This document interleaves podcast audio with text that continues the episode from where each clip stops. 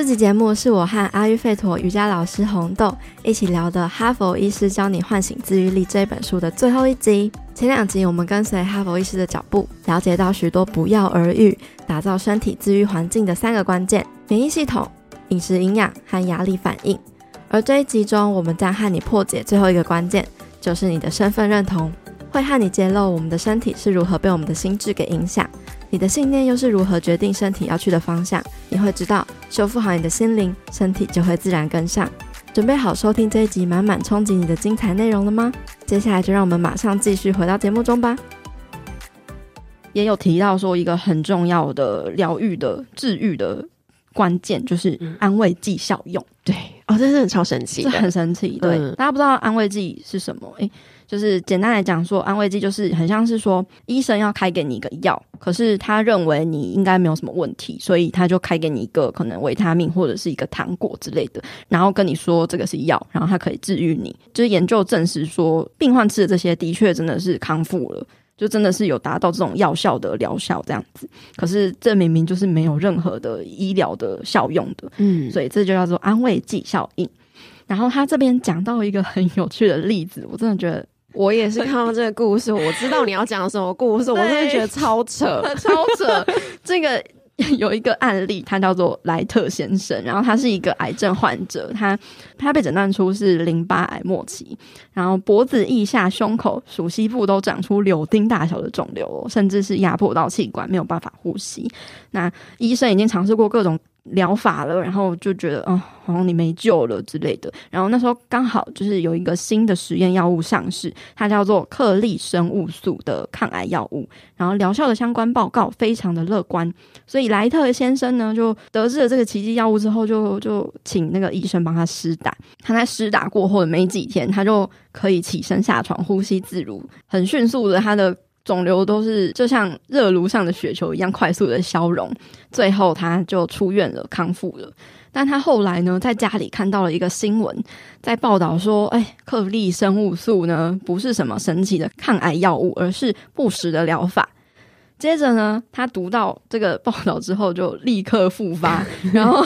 病情相当严重，肿瘤再次肿起，健康状况就一落千丈。最后，医师呢决定尝试一种。不寻常的治疗方法，毕竟他已经就是真的没救了。然后医生就告诉他说：“哦，当初的报告出了一些错啊，嗯、我们刚刚收到了一个重新调配过的新药剂，那这个效果是之前的两倍，因为前一代的药物有一点问题，那但是新的药效会更好。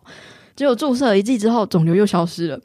但是这个莱特的医生并没有给他注射什么药物哦，针筒里面不是第二代的克利生物素，而是水。”那在之后的两个月呢，莱特先生又恢复了健康。后来他又在新闻中读到了一个报道，就是克利生物素治疗癌症的效果彻底破灭得了。然后一群受试者注射这个药物，病情完全没有改善，结果他就 癌症又马上复发了，然后在几天之内就过世了。真的，我真的觉得这真的超夸张哎，超夸张，就是他完全就是相信什么就变成什么哎。超夸张，我就觉得我当初就是不觉得哭笑不得 哎、就好像一个一个很悲伤的故事，可是又觉得说 怎么这样？对，所以就是证明说安慰剂它的确是有它的效果在的。嗯，那这个安慰剂呢，就是有安慰的效果，但是也有反安慰的效果。也就是说，如果你像你预期你自己会变好，你真的就会变好；但是你如果预期自己会变坏变差，你预期自己会感到痛苦，但你就真的会感到不舒服。嗯，对，我觉得这也许也是跟我们就是神经系统传递到我们身体中的各个细胞有关系。对，就是它永远都是在就是接收你的讯息，然后去去回馈你的讯息。真的，又呼应到前面的那个，没错。嗯，所以也许这个。冥冥之中都是有一些环环相扣的对成分在的。我觉得看到后来我很感动的部分是，真的是有很多我们没有办法理解的一些因子在影响我们的身体状态跟健康。嗯、那有一个我真的是很印象深刻，但这也是不好讲，就是它也是物理量子力学的部分。对，对，这个量子力学其实在。嗯、呃，物理界是非常新的哦，它是很新的一个研究，而且到现在我们还是目前现为还没有办法被人所知的一些秘密，或者是宇宙的那个组成到底是怎么样的？那为什么会讲到这个呢？的原因就是因为我们在这个书里面看到了一个自愈现象的例子，它叫做史蒂芬·邓飞，他完全就是没有经历过什么生活形态的变化，也没有什么安慰剂的效果，他纯粹就是因为被诊断出了骨髓瘤，这是一个好像是不治之症吗？就是真的是无药可救，然后最终会夺走病患性命。但是接受治疗是只是可以延长性命的一个疾病。要做手术之前，他就被送进了一个叫做磁振造影的检查。然后这是术前的标准的扫描程序。那他在过程中呢，就发生一件非常神秘跟神奇的事情，就是他被送进去这个隧道的时候，他要保持静止，但是他又听到了就是嗯奇怪的事情，就是这个机器的墙壁开始漏水。然后有水就开始进入，然后慢慢的淹过他的身体。他本来想说这个医生会来救他，结果也没有。但还好他就是很常潜水，所以他告诉自己说，哦，会没事，会没事的。对，结果最后神奇的事情发生了，就是他结束之后啊，在扫描室里面完全看不到肿瘤，诶。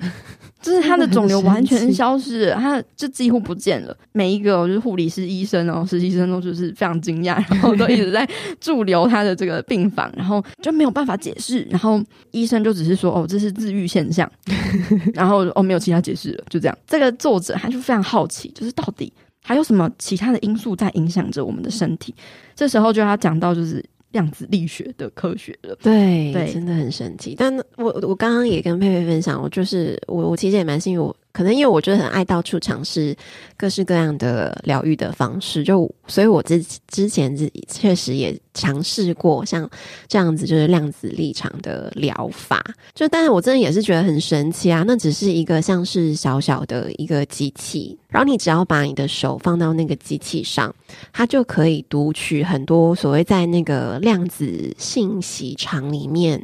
就是你存在那边的资讯。例如说，它可以读取到你跟呃你原生家庭的关系、你身体的状况，然后你跟伴侣的关系等等的，就是你任何想要问的事情，其实它好像都可以读得到。然后你的脉轮，哪个脉轮有通，哪个脉轮没通等等的，所以真的。是是一个我们很难去完全理解的东西，但确实这个科学家们就是也是花很多时间在深究的一个领域。然后讲到说，其实这个磁振造影仪器，它不像是那种电电脑断层扫描，它不是利用那种释放那个辐射的这个方式来去看我们身体的组成，而是用一些质子、原子之类的碰撞去做显影的。然后这些电磁场，它其实是可以影响大脑、促进健康的，然后也可以缓解我们的忧郁的状况。然后它其实就是借由改变我们身体内部，就是我们其实都是能量跟原子。组成的，对，它就是借由这个改变这样子的序列跟排法来去治疗我们的身体。量子力学跟传统科学其实是相反的一个解释的模型，模型。对，嗯，到目前可能也还是一个物理界就是还在探讨的一件事情。可是他们都就是虽然不敢相信，可是还是必须承认，透过很多的实验。可以去证明说，量子力学就是在心理层面会影响身体健康的，而且会广泛的影响到我们周遭世界的创造，也就是其实也跟灵性界讲的，你的内在就是你你的实相的投射，对，真的。没错，就你怎么想，世界就会变成怎么样，对对，对，所以反而就是说，我们必须可能必须要重新理解信仰、信念还有感知，怎么去行塑我们共同认知中的现实。然后你必须要成为你自己身体更经验的观察者，这样子对于身体的就是效果影响力才会直达你的细胞，然后改变你的现实的状态。其实有一些是我们自己都没有发现自己内在有这样子的想法。就书中也提到说，观念有点像是内隐知识，就是跟外显的这些知识不太一样，可能是我们就是好像是潜意识，或者是你生来就知道怎么做的这种。嗯这种状态，我们也可能会因为这些呃状态而去影响到我们身体的情况。呃，我们瑜伽哲学里面也有类似的用词，我们叫做就是 some scar，就是印记的意思。那这个印记其实会有几种方式去形塑成，例如说，第一个当然就是你可能过去当中生命曾经发生过一件怎么样的事情，然后。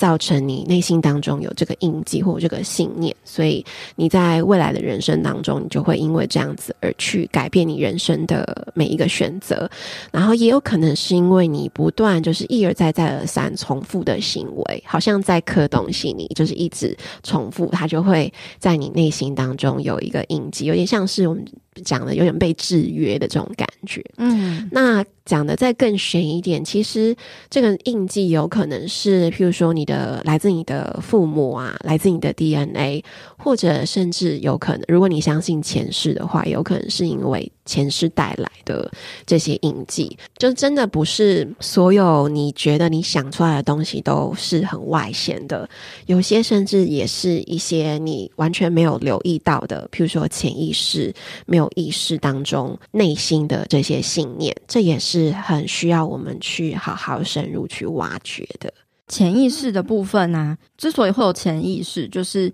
其实也是为了帮助我们有一个比较高效的运作。我们不用就是永远都要透过头脑去思考我要做什么。例如说，就是比如说，哎，你口渴，你就是要喝水，你不会意识说，嗯，我要学习再去喝，怎么喝水？对，我要怎么喝水？对对对对对。但潜意识它的方便之处在于这个，可是它同时也会可能容纳了一些你不想要的东西，嗯，可能是创伤，对自己的一些。嗯，比较负面的想法等等的，要去改变的话，其实之前也有讲过一句话，就是说你要把潜意识化为你的意识，嗯，就是你要把那些冰山下的东西融开，然后浮到上面，你去看清楚它的样貌是什么，你才能够去发现它，然后找到能够转变它的方式嘛。潜意识可以说是挖掘不完的，然后它又会深深的影响到我们自己的身体，嗯、对，所以说要怎么去探究这个潜意识的部分呢？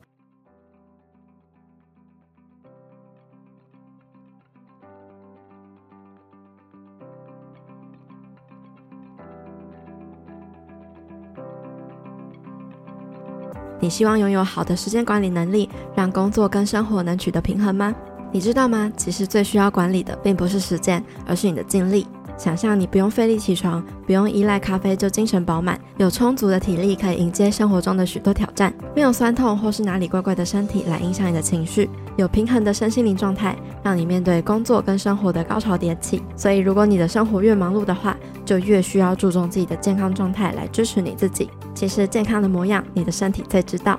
想知道如何读懂身体想告诉你的讯息吗？近期我和专业的中医健身教练兼心灵导师的凯教练推出了全方位体质平衡班线上课程，透过中医宏观结合西医荷尔蒙微观的知识框架，读懂身体讯号，并且依据自己的体质做适合自己的食疗和运动方式，在最短时间内有系统的调整体质，平衡身心健康状态。找回身体的自愈能力。如果你对这个课程有兴趣的话，可以先参加我们在十月二十号以及十月二十四号会举办的专属你的体质分析课。透过这堂线上直播讲座，你可以直接在线上实做分析，了解自己的体质状态跟身体讯号，并且建立身心平衡的正确思维，认识减肥的迷思跟误区，更能够在讲座中了解线上课程的资讯。并且获得今年最低的课程优惠折扣码。在讲座的最后，我们还会送你专属你的体质的三餐食疗菜单。准备好了解自己的身体了吗？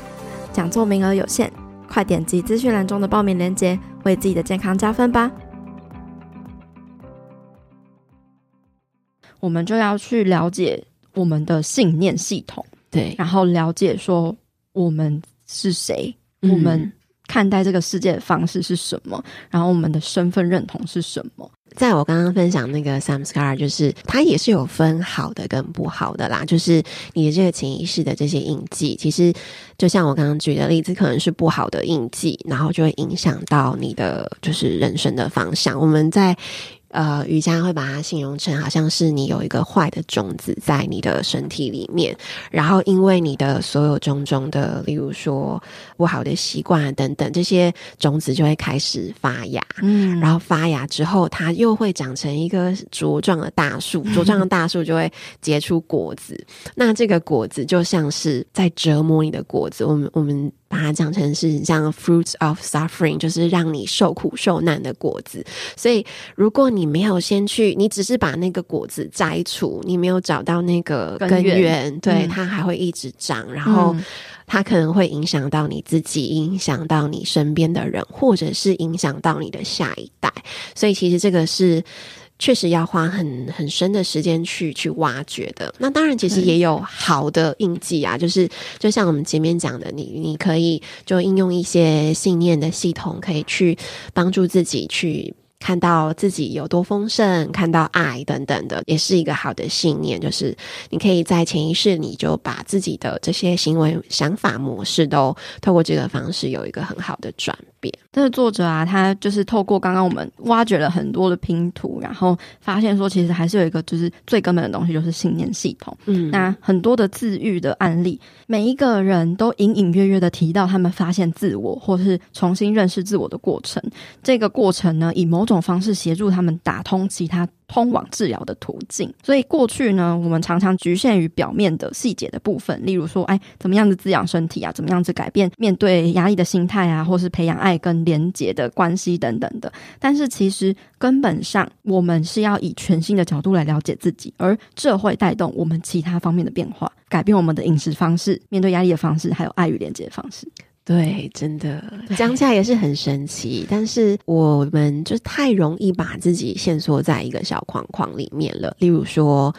可能别人有帮你定义你的角色，譬如说像我们刚刚讲，可能你是一个母亲，你觉得你应该对你的子女就是付出，就是怎么样的照顾。但是其实这些角色都很容易把我们限缩在一个小框框里面，你没有办法跳出去之后，有可能你就找不到。那个最真实的自己，其实最真实的自己应该是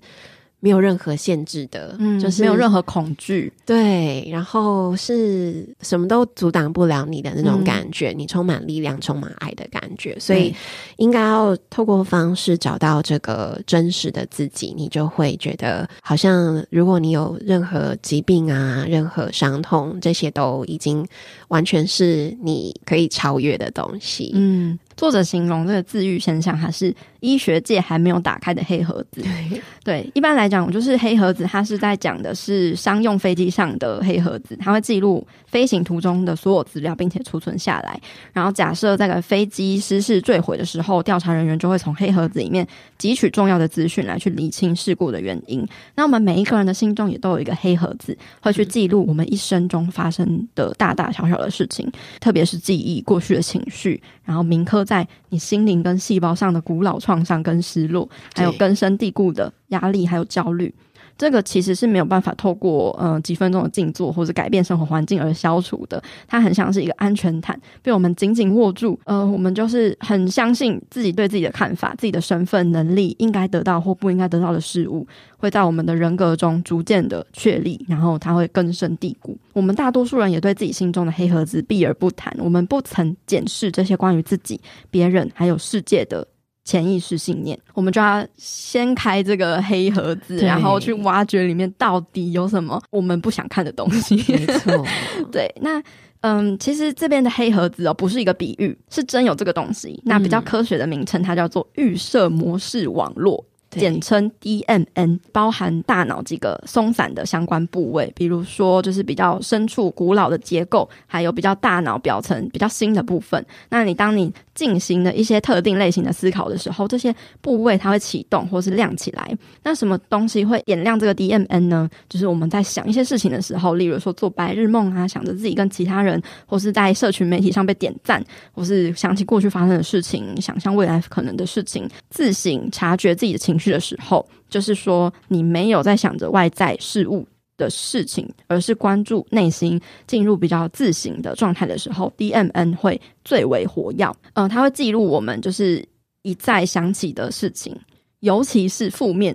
的感受 会特别的强烈。嗯，然后它会一再的启动，它会生成一个神神经的路径，就很像是一个沟槽。它会随着时间越来越深，越来越深。然后你一再想起这些创伤、压力、记忆、悲伤等等关于自己的信念的时候，这个 BDMN 呢就会很加深、根深蒂固。对，根深蒂固。然后你就会相信，就是你就是这样，这个就会成为你眼中的自己。这些部位造就你的本性。这个单一的，就是神经网络，它没有办法表现一个人的全部。这个 DMN 呢，只是一个有点像蓝图的起点的概念。自我意识，也就是你的这个身份蓝图是构筑在负面有害受限的想法上的时候，对自己加注的这些负面或限制信念，就会对大脑化学还有体内的压力循环战与逃的状态，就是会不断的轮回，然后就是。进而影响你的生物系统，然后细胞，还有你的提升你的患病几率等等的，挖到最底部，原来就是我们自己是自己的敌人，真的太可怕了，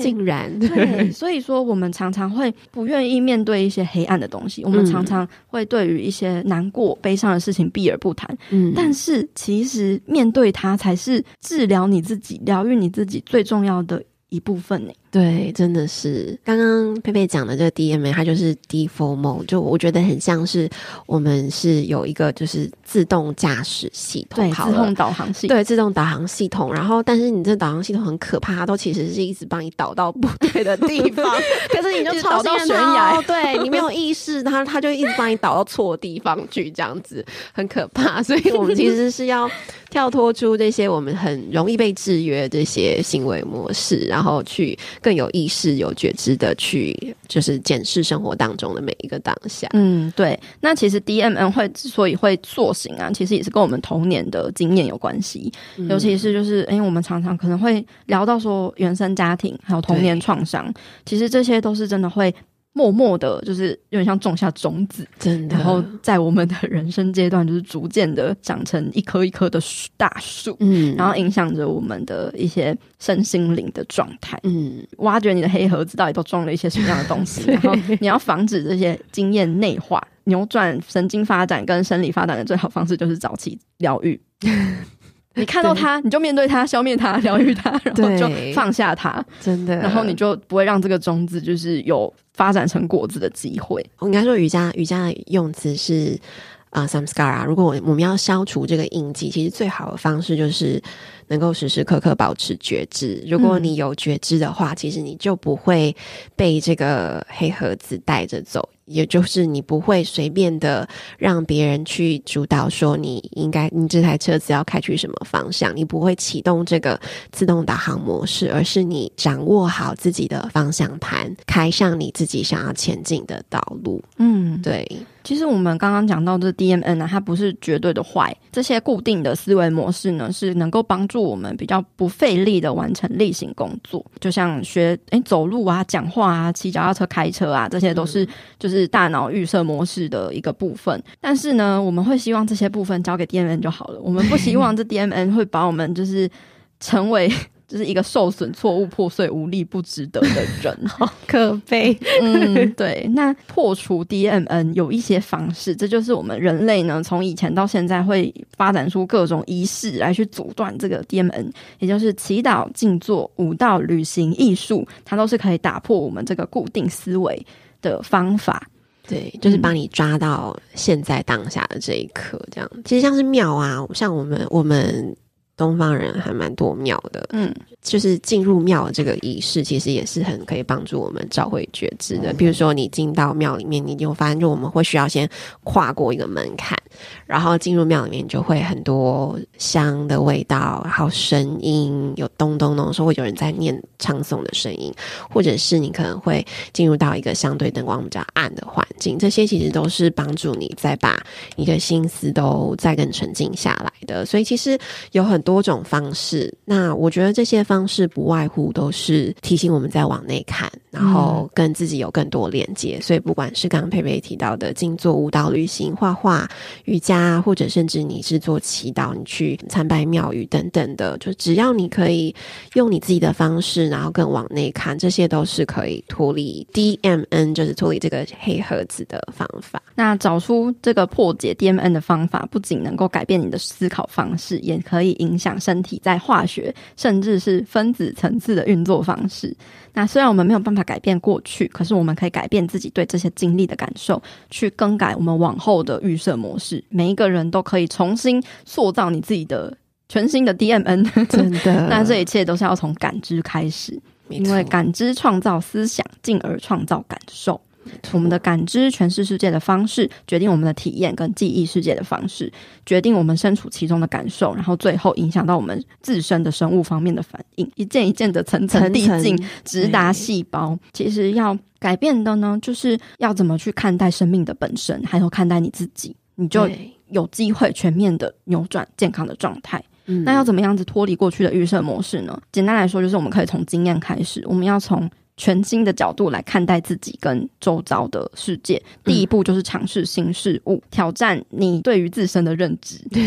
可能你以为你自己是一个不值得被爱的人，就要去挑战他。嗯、我怎么不值得被爱呢？嗯、我就是就是你要去慢慢的透过一些经验去重新得到一些信心，然后去化解，然后重新建立一个新的心态跟态度。透过这样的方式，然后还有刚刚讲到的静坐瑜伽等等的，所以说在很多的治愈的例子里面呢、啊，其实大部分的人都会完全的丢弃过去的生活模式，对，他们完全都是停止工作，然后开始就是静下来，嗯、有办法有力气能够去跟这个疾病相处，跟自己相处，然后去审视跟倾听自己。身体想要传达的讯息，并且去记录下来，然后在根本上保持一个开放的心胸，去愿意重新评估自己的一些基本的根本的认知。确实，这些就是重大疾病的患者，都是发现他们在过去的这些生活是对他们是有害的，嗯，所以他们采取了一个非常极端的手段，就是他们去完全重新以一个新的角度去看待他们的人生。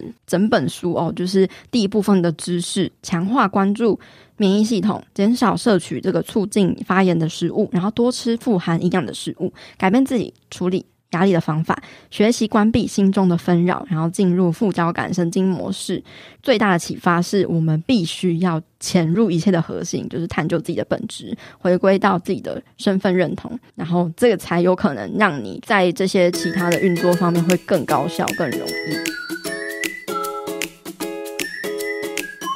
阳光豆米浆营养上谈室，本集节目由统一阳光赞助播出。统一阳光无加糖豆奶，严选欧盟标准的非基改黄豆，经过层层筛选，严格的把关，让消费者放心。最新推出的无加糖豆奶是首瓶通过 AA Clean Label 无添加验证最高荣誉的一百趴无添加的豆奶，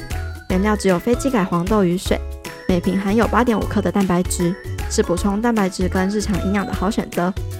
推荐给你。统一阳光无加糖豆奶，每一天都要给健康来点阳光。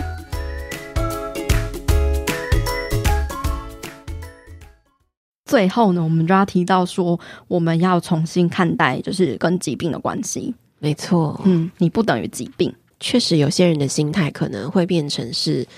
其实可能因为疾病，他们得到了一些关爱跟关注，所以有些人确实是在潜意识里面，反而他是放不下这些疾病的。对，对、嗯、我看到这个时候，我也是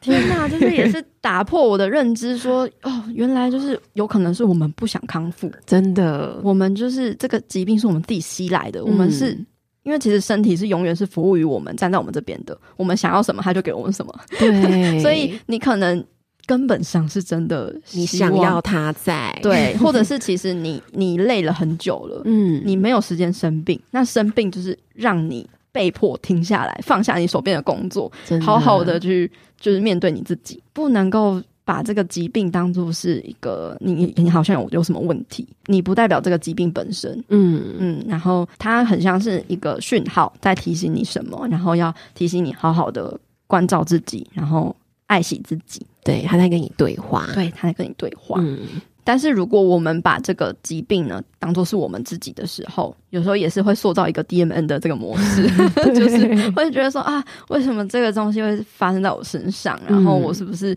犯了什么错？所以我有这样子的惩罚？这个就是一个负面的态度嘛，它就也会影响到你的，就是各个。生理的系统影响你的免疫系统运作等等，真的是对啊，就好累哦。就是要有负面想法也不行，但是但是也不是叫大家就是都不要有负面想法啦。因为其实负面想法也是一个就是生理正常的行为，嗯、只是说你要意意识到它，然后知道说我可以怎么样子去转换它，还有跟它共跟它相处，跟它相处，嗯，对。然后我们也都要认知到说，其实我们都有选择感知的能力，我们都可以去转换我们的经验。还有看待事情的角度，借此你就可以达到一个显著的超越，就是专注在一个正面希望的部分。就是如果有负面情绪，就是你也不不用急着自己，好像一定要赶快变成乐观、积极、正面的状态。就是先学习静静的跟他相处，嗯，然后不要排斥他。你越排斥他，他其实。他的声音会越大，所以你就是跟他相处，把他当成好像是就定期会来访的朋友一样。你只要知道怎么跟他相处，其实你就知道自己的状况。那接下来你就比较能够去找到这些让你可以开心起来，让你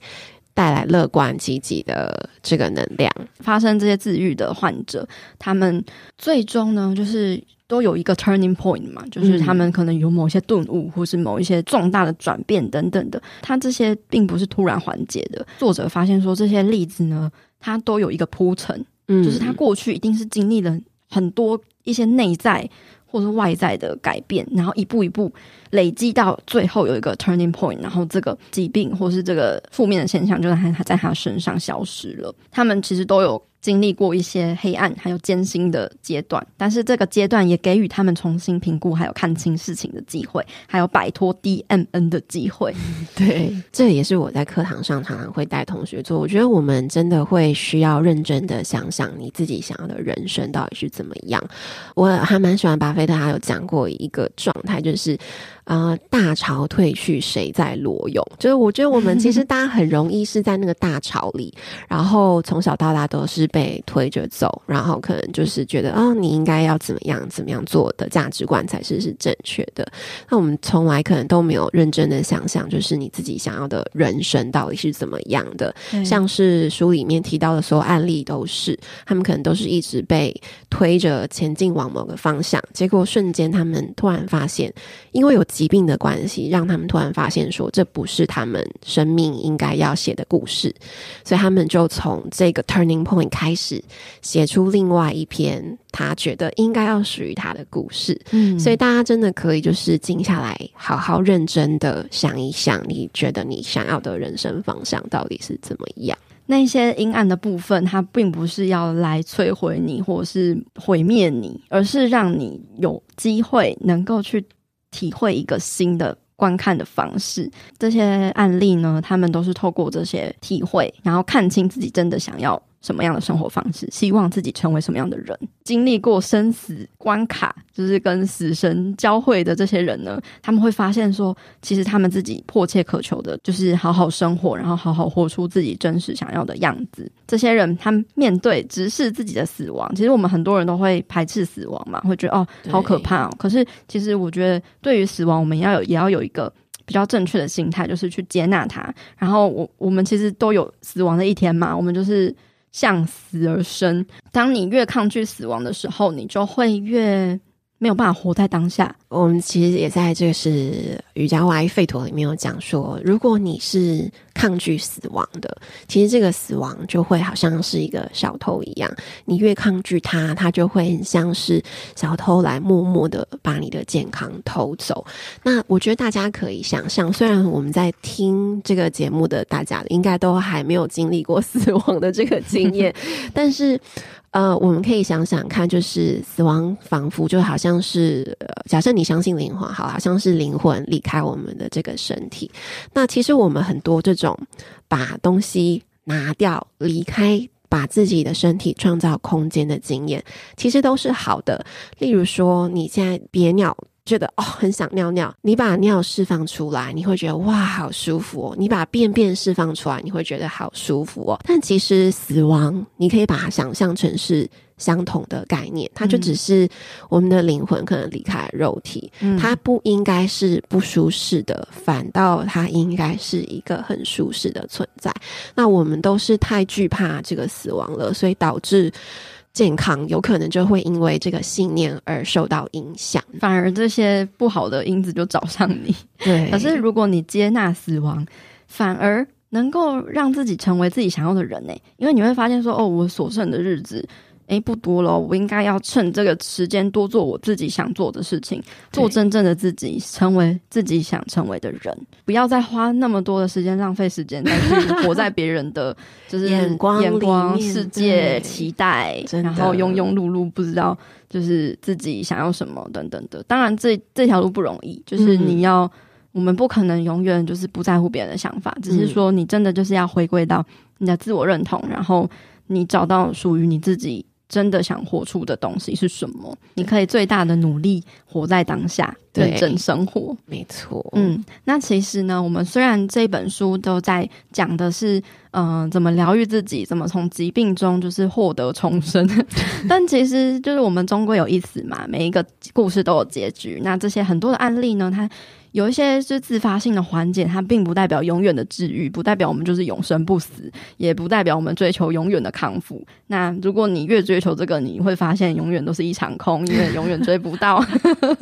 那有终点的生命才有意义，接受吧。然后其实，嗯、呃，我们今天讲到的这些治愈的方式，都是让你能够发现有除了药物或者是医疗、现代医疗之外的一些，嗯，能够。帮助我们自己疗愈我们自己的方式，嗯，对，然后能够掌握我们自己的生活品质、生命品质，并且我觉得这一本书带给我们最大的启发是回归自我，嗯，找到真实的自己，然后过上无悔充实的人生，对，才是最重要的。让我们把健康、自己的幸福、自己身体的状况摆在最最前面的这一位，不要什么事情都是。啊、呃，工作先，然后别人的感受有限，通常我们就很容易遗忘掉自己了。嗯，嗯没错。最后一个章节叫做破釜沉舟，我觉得这个章节对我有很大启发的原因，是因为就是我们常常会给自己留后路，要改变一个饮食习惯好了。比如说你想要戒除戒除烟，或者是戒除咖啡因好了，嗯，你就会想说啊，精制糖之类的。对对对，我就说、嗯、哦，我就哦，我下定决心，我知道这个东西对我身心可能比较不好，可是。我可能压力大的时候，我还是会想要依依赖这个东西，我还是会不想要离开它。对，你就会回到那个黑盒子里面去。对，对嗯，我觉得这破釜沉舟的这个信念可能也是蛮重要的，因为，呃，这些案例呢，他们都有一个共同的特征，就是他们决心不再回到从前，他们决心要成为一个全新的自己。对，他们不想要再被这些预设模式给制约，然后变没有办法变成。一个全新或是最强的自己，建造一条新的神经路径需要四十五天，哦，四十五天，对，一个半月的时间，嗯，对。对。所以其实你就是撑过这四十五天，你就可以利用这个制约的反应，然后好像把自己当成是实验室的小白鼠一样，然后你就会顺其自然的，就是把自己创造出就是好，我应该要怎么做这个路径。但是其实很多人都没有办法熬过这四十五天，就会 对又回走回头路走回头路，对啊对啊。所以就是有时候我们也是需要下定决心的，嗯嗯。其实，当我们退无可退，或是即将重拾这些旧习惯、信念或选择的时候，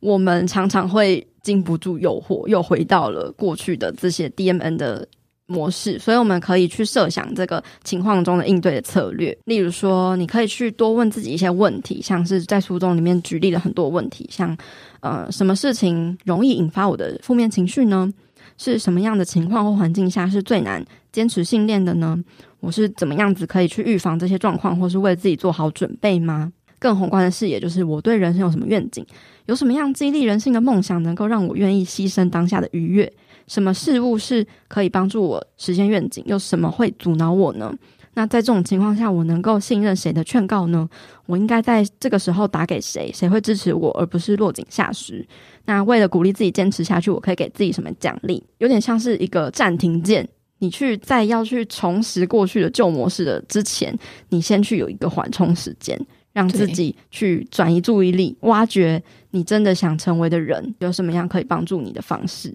对，我觉得这很像逃生计划，就是 就是你要先把你那个逃生计划写好，因为你真的很容易又不小心，就是又又掉又掉掉入对死亡那个回圈，所以你要先把逃生计划写好，然后把自己不小心做这个事情的时候，你可以找谁求救，这些全部都可以先把它表列起来，嗯、然后你一旦把事情的情况弄得越清晰，其实你就越不容易掉到那个圈套里面去。嗯、没错，所以总而言之呢，就是如果我们希望可以获得。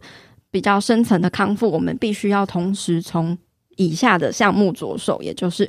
饮食、免疫系统、压力反应跟身份认同，并且就是破釜沉舟，用破釜沉舟的心态 来去就是改变自己，呃，重整自己的人生。那这个其实是心跟灵的奋斗过程。你的身体会随后跟上的，真的。我希望大家都可以把自己当做一一朵很漂亮的花。好了，就是你要相信，就是你要把自己先顾得好好的，然后你要把你这朵花是绽放的很美丽的，嗯，然后其他人就会。闻到你的芬芳，然后也会变得很好，所以你不需要过度的去担心别人或担心外在的世界。嗯，你应该先把自己照顾好，给自己最多的爱跟支持。把自己顾得好好之后，你就会发现，诶，整整个世界都因你而变得更加美好。对，对，那你也要相信自己，其实只有你自己是最了解你自己，还有你的身体。嗯嗯，更宏观的视野可以帮助你自己，然后相信你自己。好。那今天非常感谢红豆耶，跟我们聊这个书，真的是我觉得这本书真的是非常有启发，然后也希望大家听了这个节目之后呢，也有一些呃新的认知，然后对于自己有不一样的全新的看待的方式跟角度。对这个书有兴趣的话，也是很推荐大家可以买这本书来看，因为这本书真的举了非常多的例子，然后也是。讲的非常的详细。好，那非常感谢今天大家的收听，谢谢大家，再见，谢谢大家，拜。